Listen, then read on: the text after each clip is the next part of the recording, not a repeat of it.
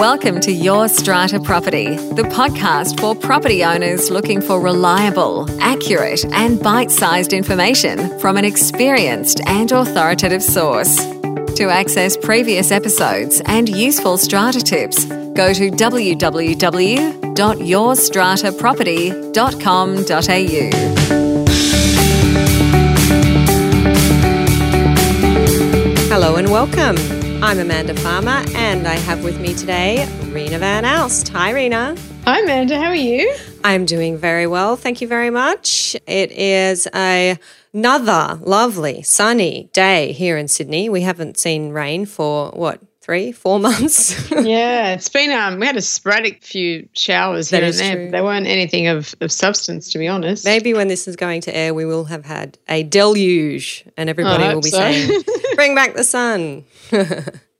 so, how's life in uh, the land of strata been for you? Yeah, very busy actually. Quite a lot happening, uh, meetings, etc. So yeah, it's been quite good actually. It's that time of the year. Yeah, where uh, we've had a bit of a rush on uh, bylaw reviews and bylaw consolidations. Thirtieth of November being the date by which those should have been completed, at least in terms of the review. And yeah, I've had a few buildings come to me at the last minute and say, please, please, please. And I've said, unfortunately, I am booked up, believe it or mm. not. Yeah, I think, uh, I mean, I've had this on agendas since earlier this year, Amanda, like mm. starting February when sort of after everyone came back from the holiday break. But people just leave it to the last minute, unfortunately. Yep. And you sort of trying to get people to have a look before the meeting. You have it on the agenda, you've sent all the current bylaws and Mm. Unfortunately, um, even at the meeting, people haven't really spent much time looking at it. So yeah, it's been one of those things that seems to have dragged out. And I think at the end of the period that we're coming up to, being the end of November, when it when we all have to have reviewed it by, mm. I think everyone's just having to say they're reviewing it, and then any changes will be suggested at the next general meeting because there's yes. really no time to put forward any changes. Yes, between now and then, really. Yeah, that's a good point. That is an option because the requirement in the Act is simply to review the bylaws. Um, there's no requirement to actually make your amendments, additions, repeals, whatever it is you're going to do, and to register those by the 30th of November. So if you're if you've left it to the last minute, if you can at least hold a strata committee meeting and resolve either that the bylaws are in ship shape, so we've reviewed them and they're looking good, we're not going to do anything, or that they do need to be reviewed and further consideration will be given to that in the very near future. Yep. Yeah, that's the advice we've been giving, so it's good. So, Reena, what has been challenging you this week? Well, I've, I've got a building that um, I took carriage of in June this year, and they have a November financial year end, and the levy that had been struck was the first quarter in the new financial year. So it was 1 December 2016, ending on 28th February 2017. Mm-hmm. And so in um, June, when I had taken over, there was no levy struck for March, April, May, and June. Oh. And by the time, you know, you do the take on and you you know go through the records and meet with the committee and see what has to be done and what funds need to be raised and hold the AGM. It, it was actually the AGM was held in August, so two months after we'd taken over. So that meant that the levies were running out of money because they didn't obviously have enough money in their fund to start off with. But the thing that I'm sort of raising as to um, why the AGM should be held in a timely manner is that there was actually a settlement that occurred on the 2nd of June. And when the Section 184 certificate was issued, of course, there were no levies due and owing at that time because mm, there'd been no levies. Struck struck. Yeah. And so then when I've sent out the um, new levy notice to the new owners that had settled on the 2nd of June, and the levy commences from the period of 1 March onwards, they then wrote to me and said, well, we're not paying this and, you know, we didn't know about this. And, mm. you know, I said, well, I understand that your Section 184 certificate, which obviously I had a copy of in, in the records, did show that there was no levy. So that was because there was none struck. So anyway, they refused to pay. And I said, well, you need to go back to your lawyer and, and sort it out with your lawyer and obviously the other lawyer acting for the previous lot owner and yes. and coming but they are liable for the levies because the levies travel with the lot. And i think they've come to some arrangement with the previous owner. I haven't seen the check come through yet so it's now october. Yeah. Uh, but we'll see how we go. But i just wanted to remind strata managers that I mean sometimes there are legal repercussions that occur when when you don't hold a levy an AGM on time. Now, even though I think they knew that they were going to be terminated and there'd been some efforts to frustrate the process by some of the committee members, one particular person in, and the agent sort of acting again on, on the instructions of one person. I think it's something else that we've raised, Amanda, in, in numerous mm. of our podcasts. But it does have an impact when you know you don't hold an AGM on time, you don't strike levies. It has an impact on the cash flow for the scheme. It has an impact when someone buys in. Yep.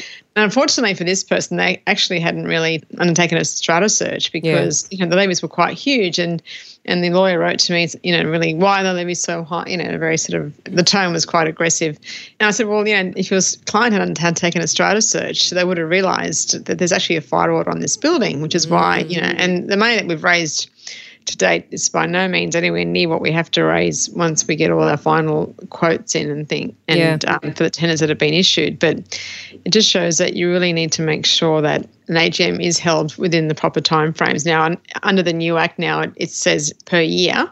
Yeah, once in each financial year. Yeah, yeah, yeah. And I know sometimes people, some agents have been delaying that, you know, sometimes for reasons beyond their control and sometimes on the instructions of, of committee members, um, which I've, in one particular example, I have the, the agents on that, again, on the advice of the committee, and therefore levies haven't been struck for, for about three months now for another scheme. So mm. again, it, it does affect the running of the scheme if someone's buying and selling in that period because there will be a shortfall for when they settle and when the levy is then struck in the period that it's covering. Yeah, it's a really interesting point that about the incoming purchaser not being on notice that levies are due, I suppose because they weren't actually due. They weren't yeah, in the Section exactly. 14, uh, 184 notice. And look, it's been a long time since I've done any conveyancing, but there are clauses in the standard form contract for sale that deal with how levies are to be apportioned on settlement. And I think it says something about the adjustment of regular periodic contributions. Now, there was probably a bit of back and forth between the lawyers there about whether there were any regular periodic contributions because they hadn't been struck. So, interesting exactly. to see that they seem to have resolved that in a way that uh, at least there is a check coming to you. Um, who's funded that? yeah. I wonder. But I think it would have to be a man of the previous owner. There's no yeah, way. I would think so, yeah. Because they were the owner of a lot for that time. Yeah, yeah, yeah. Uh, at that period. So, yeah. yeah. But no, you want to avoid that situation. So it's not just about, you know, having meetings to pass bylaws and confirm minutes and things like that. Mm. You do need to be thinking about levies that need to be raised. And if they're not struck for the next quarter, then there ain't going to be any money, honey. exactly. okay, well, my challenge for this week I've had a question from a member inside the YSP online community, and this member has quite astutely, let me say, pointed out the difference between the standard form SCA Strata Management Agency Agreement, the difference between uh, what's being called the 2016 version and the 2017 version. Now, Reena, were you aware there's two different recent versions of the SCA Standard Agency Agreement? Um, there was one that was issued last year in November, I think, or early December, mm-hmm. just after the new act came in. Well, it would have been November, I'd say. Um, and there was actually a workshop for managing agents at SCA put on on how to, you know, complete the new agency agreements. Mm-hmm. And then there was another one that came out in July this year from memory for those that had signed that they weren't using. And you also had to sign a declaration that you wouldn't be using any prior version of the agreement as well. That was one of the conditions that SCA had put on members because we don't want people, you know, using different versions and, and amending them. We need, with the new legislation, we wanted people to use the current version. So an updated version was then issued in July this year. Right. So that's where the 2017 version is coming from. Yeah. Okay, now I don't get to see these uh, different versions of the agency agreement because not being a strata manager and a member in that form of SCA, uh, I don't have access to those agreements. But this person has sent to me the clause 6 that is in the 2016 version as compared to the clause 6 that is in the 2017 version. And the purpose of clause 6 is basically to set out what the managing agent is liable for and not liable for. And what's quite clear when you compare these two clause 6s is that the new 2017 version attempts to limit the liability of the agent in a much broader way than the 2016 version was. So, what used to be clauses 6.1 to 6.4 has now become 6.1 to 6.6. So, it's, mm-hmm. it's much longer. And where previously the agent was not excluded from being liable for breach of statutory duty. So, if the agent breached the Act, uh, they were liable to be sued in negligence.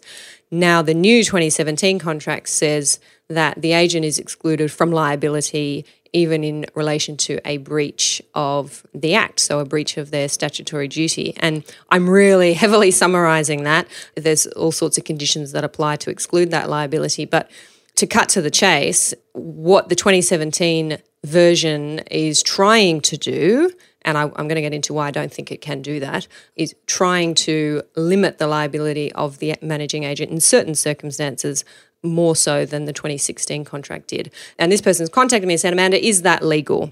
And, mm. and they were very concerned to see this change when they've their old contract from last year had a, a much shorter and narrower clause six, and now the new contract they've been told to sign has a much broader clause six. And the point I want to make in response to that, A, to really provide proper advice on this would take many hours and, and cost a building a considerable amount of money. But the short story, uh, and this is not in any way advice but guidance, is that the Australian consumer law applies to make these kinds of terms unfair and therefore unenforceable. So, terms that attempt to limit liability, that limit a consumer's right to sue, which is what this clause tries to do, that limit damages that can be paid if there is a breach of a, a, duty or breach of a law. In standard form contracts, which is what this contract is, it's a standard contract that's put to buildings on a take it or leave it basis, and I do hear owners complain about that the provisions of the Australian consumer law apply to declare the terms unfair and therefore unenforceable if anyone attempts to rely on them. And you can actually apply to the court for a declaration that the term is unfair.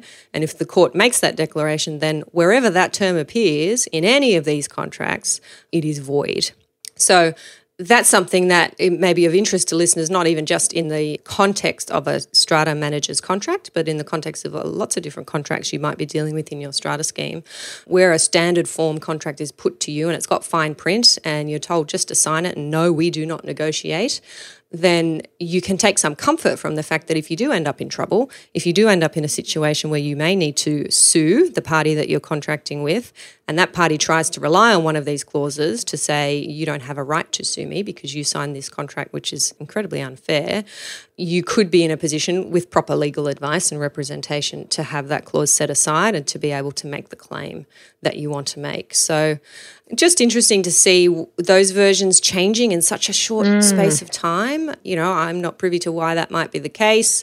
You know, commercial parties obviously attempt to protect themselves and put themselves in a in a strong position, but I don't think there'd be too many owners out there who are picking these things up and certainly not going to the time and trouble to find out whether or not that's legal.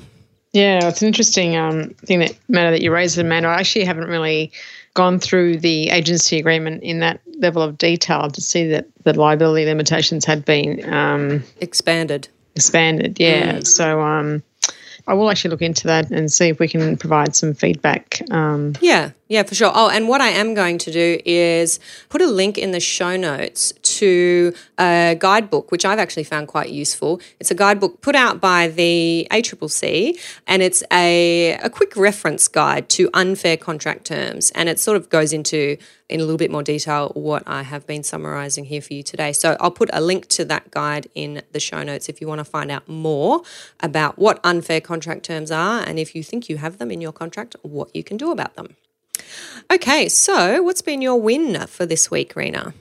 Well, my win has been helping some owners in a large scheme, which I, I don't manage. And they came to me just for consulting services. And basically, they had issues with a particular chairperson who, you know, I think we've spoken about this example in a few different episodes, you know, mm. where people assume carriage of all the affairs of the owners corporation. They start not to share information mm. with the other committee members. They wouldn't, this is obviously a large scheme with 100 lots. All the boxes had to be in 24 hours before, and they, he wouldn't even show it to any of the other committee members all the proxies that were received. And anyway, so I just, um, in a sense, just gave them some advice about one of the provisions in the Act for proxies now, where it's actually per person and not per lot, the 5%. Ah, yes.